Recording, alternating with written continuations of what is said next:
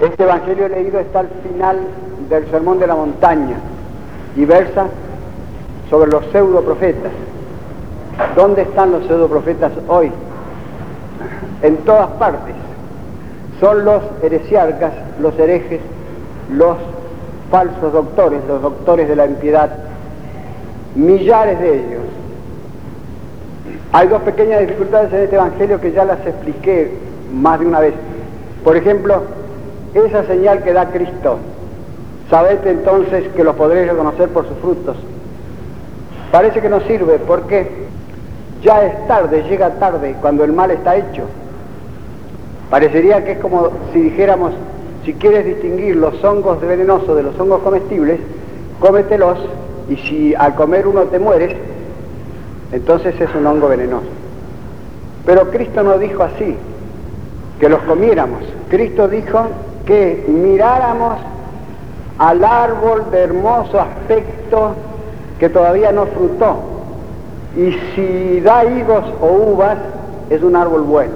Y si da, es malo, si da abrojos o cápsulas de beleño. ¿Y cuáles son los malos frutos? Los malos frutos son la mala vida de los heresiarcas y después las perturbaciones que producen en los demás, incluso perturbaciones sociales, incluso perturbaciones nacionales a veces. La vida de los herejes casi siempre ha sido desastrada, llena de vicios brutos. Yo conozco la vida de dos docenas de herejes por lo menos y solamente dos hay que han llevado una vida exteriormente correcta, que son, que yo conozca, el obispo jansenio, de donde salió el jansenismo, Janssens, y el jesuita Tellar de Chardin, los cuales vivieron más o menos correctamente toda la vida y después de su muerte surgió una herejía de las obras de ellos. Hubo otros como Miguel de Molinos o Pelagio, que llevaron mucho tiempo una piel de oveja, pero al fin se descubrió el lobo rapaz. En cuanto a las perturbaciones sociales, no es necesario andar vagando por la historia.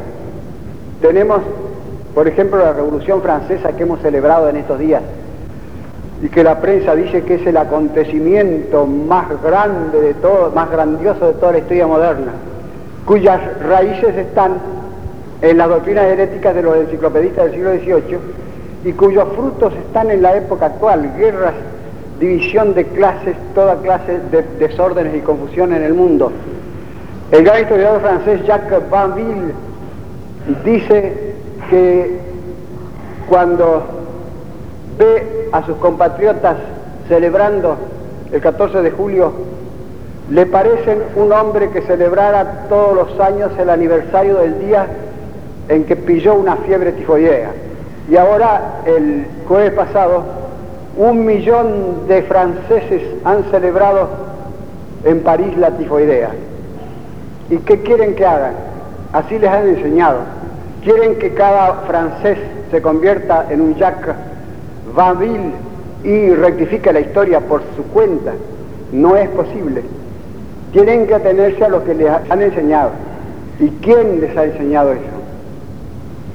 Los falsos profetas. La otra dificultad no tiene importancia para nosotros. Es la dificultad de que los heresiarcas actuales no hacen profecía, por tanto no son falsos profetas. Pero los profetas hebreos eran los que enseñaban la religión. Y estos, los heresiarcas, son los que enseñan mal la religión, simplemente. Cristo se refirió también a los heresiarcas que habían de venir detrás de él, por eso dijo, tened, cuidado con los falsos profetas. Los del Antiguo Testamento habían pasado. Pero ¿dónde están los heresiarcas acá en Argentina? Borges es un blasfemo, Mallea es un infeliz, Murena es un perturbado, no tienen capacidad para ser heresiarcas. Alma fuerte, no me hagan reír. Martínez Ubiría decía que aquí en Argentina no hay heresiarcas ni hay herejes, porque tampoco hay fe habría que corregir esta proposición diciendo que no hay herejías como las antiguas, como el luteranismo, como el pelagianismo, pero hay una herejía oculta que es como un resumen de todas las herejías y es peor que todas, que es el naturalismo religioso o el modernismo o el progresismo o como quieran llamarle. El modernismo consiste simplemente en suprimir lo sobrenatural y en diosar a lo natural. El primero que hizo esto fue Pelagio en el siglo IV y después ha ido diversificándose hasta llegar a nosotros en que hay como 20 formas diversas o más. Parece la hidra de Lerna que tenía siete cabezas, pero esta tiene como 70 cabezas. Y muchas de esas cabezas son opuestas entre sí, se pelean y se patean. Yo había hecho una lista a dos columnas de las herejías contrarias, las herejías naturalistas contrarias que hay hoy día, el optimismo sucio de Rousseau y el pesimismo sucio de Freud, el ateísmo furioso de Bertrand Russell y la piedad dulzona de Tyrrell o de Loisy, etcétera, etcétera, pero no hay tiempo para hacerse el erudito.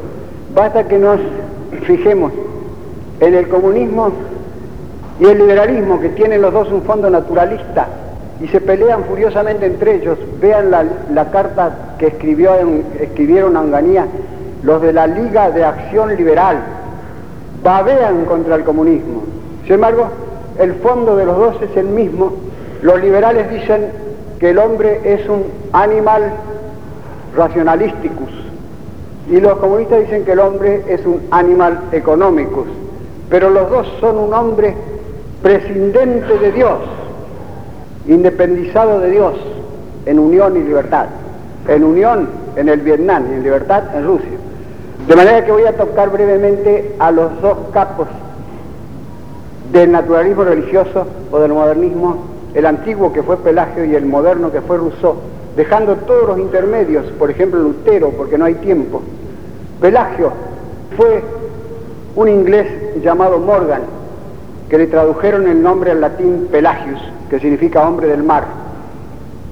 Pelagus, piélago, el mar. Y Morgan en anglosajón antiguo significa hombre del mar, marino.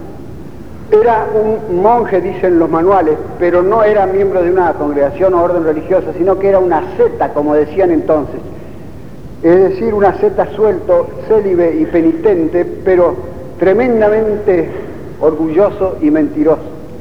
Tenía una naturaleza aventajada, dice San Agustín, alto, robusto, rubio. Fue a verlo a San Agustín a Hipona, no lo encontró, le escribió a las cartas, le contestó San Agustín, lo engañó a San Agustín. Al principio, después San Agustín se convirtió en su adversario más decidido y lo aniquiló doctrinalmente o teóricamente en sus tres libros contra pelagianos, el último de los cuales es el principal, se llama De gracia Christi et de peccato originali, o sea, las dos cosas que negaba Pelagio.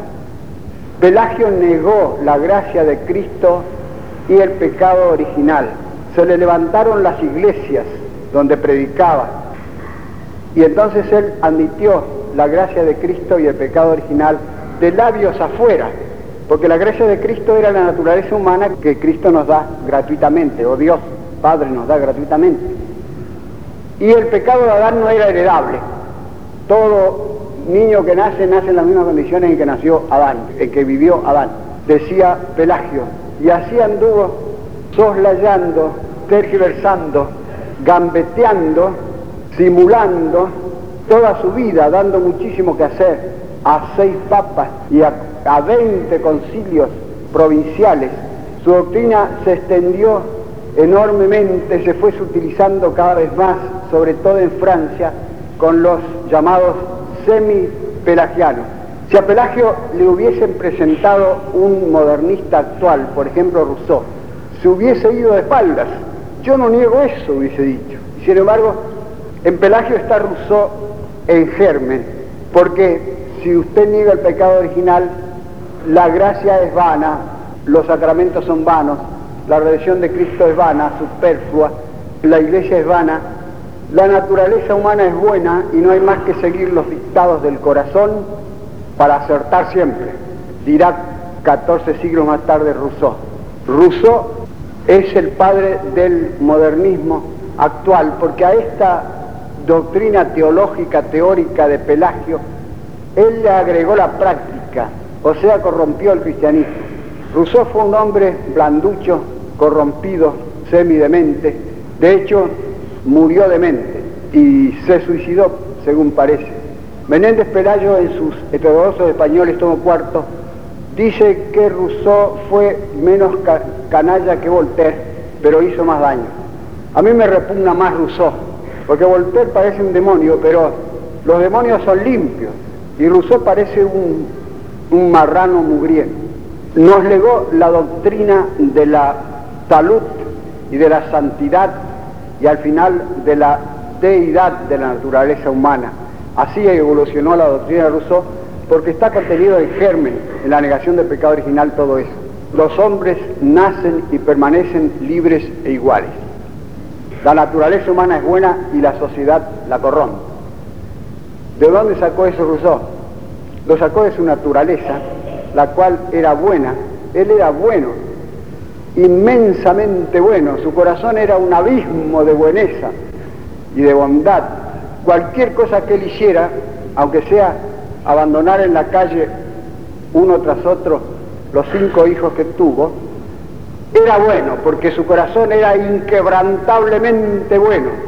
No solamente era bueno, sino que era santo, decía Teresa, la sirvienta de la cual tuvo los cinco hijos. La oración de Rousseau a Dios era, más o menos resumida, oh Dios, defiéndeme a fin de que tú merezcas de que yo te defienda. Esta doctrina de que cualquier cosa que uno haga, si, si ama a Dios, no es pecado, es buena, pertenece a una herejía casi contemporánea de Rousseau, que es el quietismo de Miguel de Molinas, un sacerdote español que vivió en Roma, hacía profesión de padre espiritual, tenía de director espiritual, tenía muchísimos penitentes y sobre todo penitentas, escribió un libro mm, remilgado que se llama La Guía Espiritual acerca de la oración mística y tenía una fama enorme en la ciudad eterna. Hasta que se descubrió que ocultamente enseñaba que uno podía hacer toda clase de pecados carnales con, con tal que tuviese el pensamiento fijo en Dios, no eran pecados. Y él daba el ejemplo de eso en forma muy copiosa, oculta. Finalmente la, Inquisición lo descubrió, lo metió en la cárcel y murió en la cárcel. Era un delincuente común. Este quietismo se lo enseñó a Rousseau Madama de Warens, otra de sus concubinas, pero lo tenía él en cierto modo en su naturaleza. Es una naturaleza buena pero demente. Es una naturaleza esquizoide, que tenía ese desdoblamiento de la personalidad propia de los esquizoides. Por un lado, él se contemplaba buenísimo, por otro lado, hacía toda clase de barbaridades, de horrores, sobre todo de vilezas de todas clases, y no era nada, y seguía siendo bueno, seguía siendo santo. De ahí se derivó el naturalismo actual, porque entre estos dos corrompieron el catolicismo. Rousseau fue católico 26 años, después se pasó al calvinismo. Madame de Warens era católica, era buena, tenía estampitas de María Santísima, aunque ella fuera enteramente lo contrario de María Santísima. Corrompió el catolicismo haciéndolo una, un sentimentalismo vacío, una sensiblería, una complacencia fangosa en sí mismos.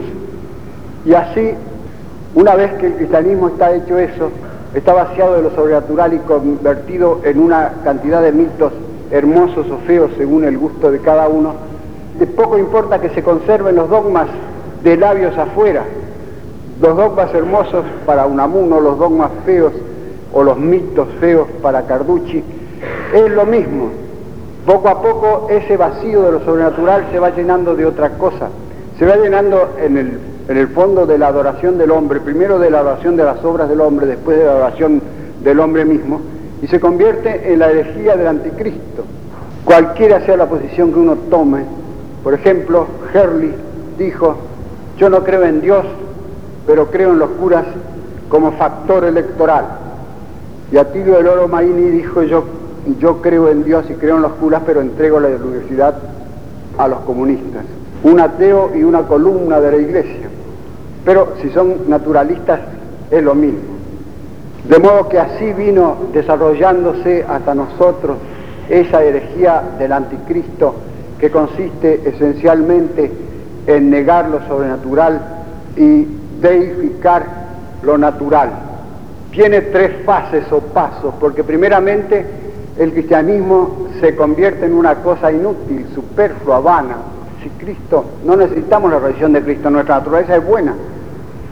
La segunda parte consiste en esa cáscara del cristianismo despojado de su contenido, que son los dogmas, se convierten en mitos, es decir, en imágenes poéticas, en recuerdos históricos, como en el Cristo de Velázquez de Unamuno.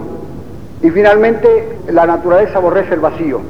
Esa cáscara vacía se comienza a llenar de otra cosa. El diablo la llena de la adoración del hombre, la llena de sí mismo, en el fondo, porque el hombre es un animal dependiente, un ser dependiente y siente necesariamente su dependencia de una manera u otra, de manera que si rehuye o rechaza la dependencia sana que es su dependencia de Dios, entonces empieza a buscar otros dioses de quienes depender y empieza a adorar prácticamente al Estado o a la razón o a la ciencia o a la estética, o sea, las obras del hombre. No adorarás las obras de tus manos, dice el segundo mandamiento.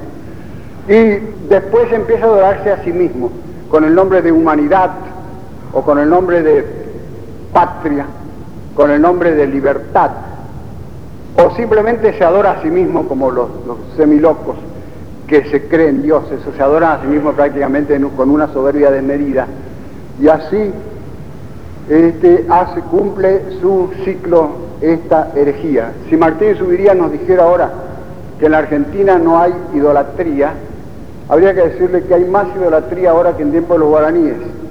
Hay una idolatría contaminada de tanguismo. Todo en la Argentina parecería que está contaminado de tango, de tango y de mate. De manera que en contra de esto hemos, lo que nos conviene es afirmar con firmeza y hasta con descaro lo sobrenatural. ¿Para qué lleva usted esa medallita? Para hacer rabiar a los gansos, contestó Ramón Dol.